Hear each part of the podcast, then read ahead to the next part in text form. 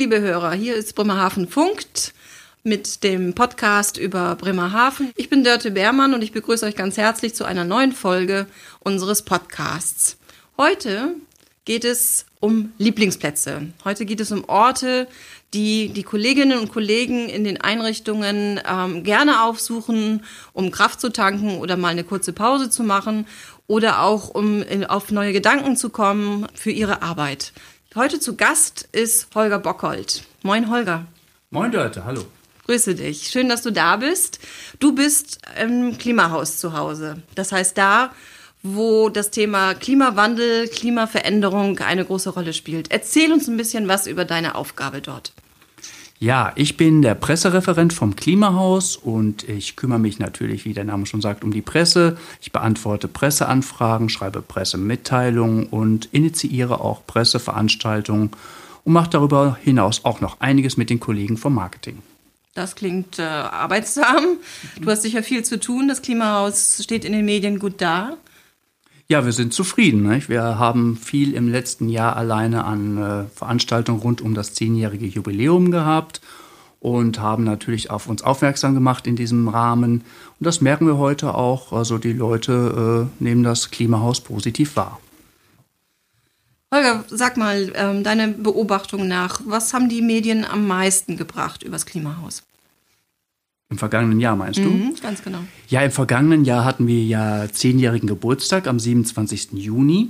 Und äh, das haben wir zum Anlass genommen, speziell im ersten Halbjahr jede Menge Veranstaltungen im Klimahaus äh, abzufeuern. Und das Ganze gipfelte neben äh, Symposien und neben Podiumsdiskussionen dann in einem tollen Geburtstag am 27. Äh, in einer wahnsinnigen Geburtstagsfeier und am folgenden Wochenende hatten wir dann noch ein tolles Familienfest rund ums Klimahaus. Also das erste Halbjahr stand voll im Zeichen des Feierns und im zweiten Halbjahr jetzt äh, geht es wieder mehr um die inhaltlichen Themen, eben den Klimawandel und alles, was damit zusammenhängt. Okay, dann stell doch unseren Hörern bitte mal vor, was ähm, im Klimahaus bei euch zu erleben ist, auch jenseits der Geburtstagsfeierlichkeiten. Denn es lohnt sich ja wirklich, zu euch zu kommen, an jedem Tag im Jahr. Ja, wir haben äh, an 361 äh, Tagen im Jahr geöffnet, also nur vier Tage geschlossen pro Jahr. Und bei uns ist natürlich der bekannte große Anreiz, ins Klimahaus zu kommen, die äh, berühmte Reise entlang des achten Längengrads, einmal um die Welt. Dort kann man äh, klimarelevante Themen erfahren, man kann multisensorisch äh, erleben, wie das Klima in verschiedenen Zonen der Welt ist. Das fängt an mit äh, solchen äh, Stationen wie Bremerhaven, geht dann über die Schweiz weiter nach Sardinien, in den Niger, nach Kamerun oder auch an so exotische Orte wie die Antarktis oder Samoa. Ja, und äh, neben, diesen, äh, neben dieser Reise entlang des achten Längengrads hat unser Haus aber noch viel mehr zu bieten. Wir haben auch andere Ausstellungsbereiche, wie zum Beispiel die Perspektiven, wo die Geschichte des Klimawandels aufgezeigt wird. Also der Klimawandel damals vor dem Menschen, dann seit es den Menschen gibt und dann quasi perspektivisch, deshalb heißt der Bereich auch so, eben wie der Klimawandel fortschreitet, wenn der Mensch so weitermacht wie bisher. Wir haben als neueste Attraktion bei uns im Haus das sogenannte World Future Lab, wo man eben, das machen hauptsächlich junge Menschen und Schulklassen gerne, wo man an modernen interaktiven äh, Tischen und Panels Entscheidungen treffen kann und spielerisch damit sozusagen äh, der Welt einen positiven Stempel aufdrücken kann mit seinem eigenen Verhalten, das man da überdenken und ändern kann. Wow, das ist ja wirklich viel, viel, viel. Sag mal, multisensorisch, den Begriff musst du bitte ein bisschen aufsplitten. Was heißt das? Ja, das Klimahaus hat einen ganz besonderen Ansatz. Wir haben ja Räume, in denen man sich bewegt.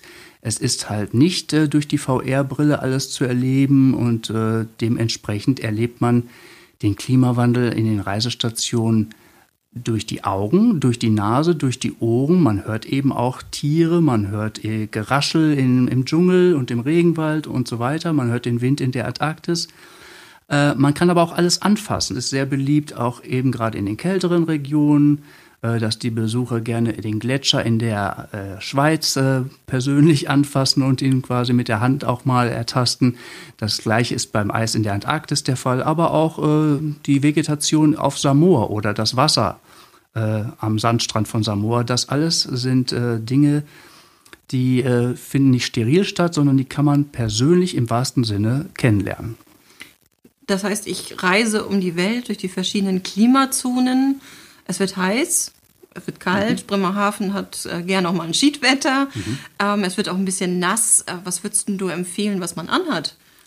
Ja, das ist eine gute Frage. Also im Klimahaus empfiehlt es sich tatsächlich auch ein bisschen flexibel, was die Kleidung angeht, zu sein. Natürlich haben wir auch eine Garderobe, wo man sich äh, schwerer Jacken und so entledigen kann. Aber wenn man zum Beispiel sehr kälteempfindlich ist, kann man ruhig mal eine Strickjacke mitnehmen, die man dann in der Antarktis überwerfen kann. Oh ja, das verstehe ich gut. Genau. In der Antarktis äh, steht ein Zelt, das es ja wohl so in der Realität gar nicht gab, denn wer zeltet schon in der Antarktis? Mhm. Aber in all den anderen Räumen, in all den anderen Inszenierungen sind doch reale Begebenheiten abgebildet, oder? Ja, eigentlich auch äh, in der Antarktis mit dem Zelt. Da hat es nämlich folgende Bewandtnis. Äh, derjenige, der damals die Reise gemacht hat entlang des achten Längengrads, das war Axel Werner. Der nimmt ja heute die Besucher auch mit auf die Reise im Klimahaus einmal um die Erde.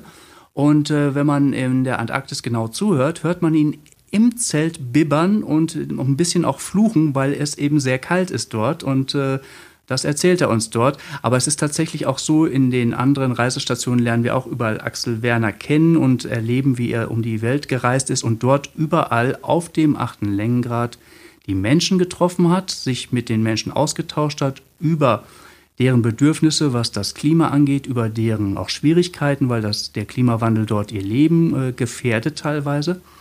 Ja, und Axel Werner hat auch, das ist auch optisch schön zu sehen, überall dort den achten Längengrad, diese Linie mit den Menschen geformt und gezeichnet. Mal mit Steinen, mal mit anderen Elementen, mal mit Menschenketten hat er, egal wo er war, diesen achten Längengrad gebildet. Und äh, auch bei uns im Haus sieht man ihn ja, er ist ja eingelassen als großes äh, ja, Messingband in die Erde.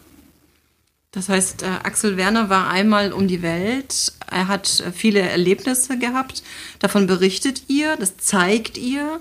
Man kann die Menschen kennenlernen, die Axel Werner kennengelernt hat. Hast du Axel Werner eigentlich mal kennengelernt? Ja, ich durfte Axel Werner auch schon zwei, dreimal sehen, treffen, kennenlernen. Er ist ein ganz unkomplizierter, netter Typ, der wirklich sofort mit jedem klarkommt, auf die Menschen zugeht und ich vermute, deshalb ist er auch damals ausgewählt worden. Er hat auch heute noch Kontakt zu den Protagonisten, die in den einzelnen Reisestationen und Ländern für uns äh, in der Ausstellung sozusagen diese Funktion übernehmen.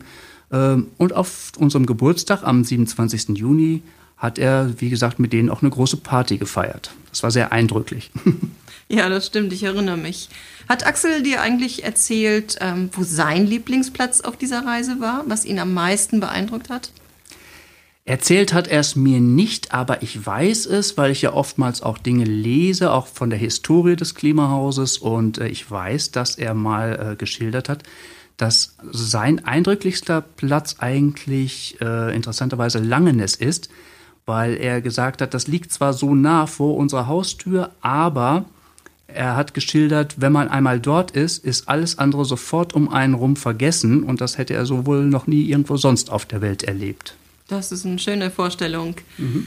Wie geht's denn dir im Klimahaus? Wenn du so durch das Haus wanderst, äh, hast du einen Lieblingsort? Das ist ja genau das Thema unserer heutigen Folge. Was ist dein Lieblingsort im Klimahaus? Ja, ich habe eigentlich sogar mehrere Lieblingsorte. Da ist zum einen der Niger, weil ich persönlich die Wüste sehr gerne habe. Man kann bei uns dort auch dann im Liegen sozusagen sich Bilder und Filme vom Leben im Niger anschauen, was auch sehr gemütlich ist. Aber es ist sehr heiß. Kannst du das ab? Ja, ich mag die Hitze sehr gerne und äh, so heiß ist es auch gar nicht. Wir versuchen das zwar äh, nachzubilden und damit die Leute das nachempfinden können, aber ich glaube, im Niger 12 Uhr mittags ist es dann doch noch ein bisschen unangenehmer. ja, bestimmt. Aber es gibt auch noch andere Plätze, die ich äh, gerne habe im Klimahaus. Da ist zum einen zum Beispiel tatsächlich Axels Wohnzimmer am Ende der Reise weil dort hat man dann wirklich mal einen Einblick in äh, ja so einen Anfangs- und Endpunkt so eines großen Unternehmens, Reise um die Welt und sieht, wie halt Axel Werner damals mit einfachen Mitteln aufgebrochen ist und was er auch alles an, ich sag mal, Souvenirs mitgebracht hat. Das ist schon äh, ja ein cooler Raum. Das stimmt, ja. Es steht dort ein sehr großer Wecker, wenn ich mich nicht falsch erinnere. Ja, alles. Der eine Bedeutung hatte. Alles Mögliche gibt es da. Also ich erinnere mich auch noch sehr gerne auch an den Film, der in seinem Wohnzimmer spielt, in seinem Zuhause, wo er dann den berühmten Satz sagt, hallo, hier ist Axel Werner. Ähm, ich bin in einem Jahr wieder da, auf Wiedersehen. Und das ist, glaube ich, ein Satz, den jeder von uns gerne mal auf seinen Anrufbeantworter sprechen würde. Unbedingt, ja, ganz genau. Der Nigerplatz, der dir so gut gefällt, ähm, hat für mich eine sehr poetische Ausstrahlung. Ist es das, was dir daran so gefällt?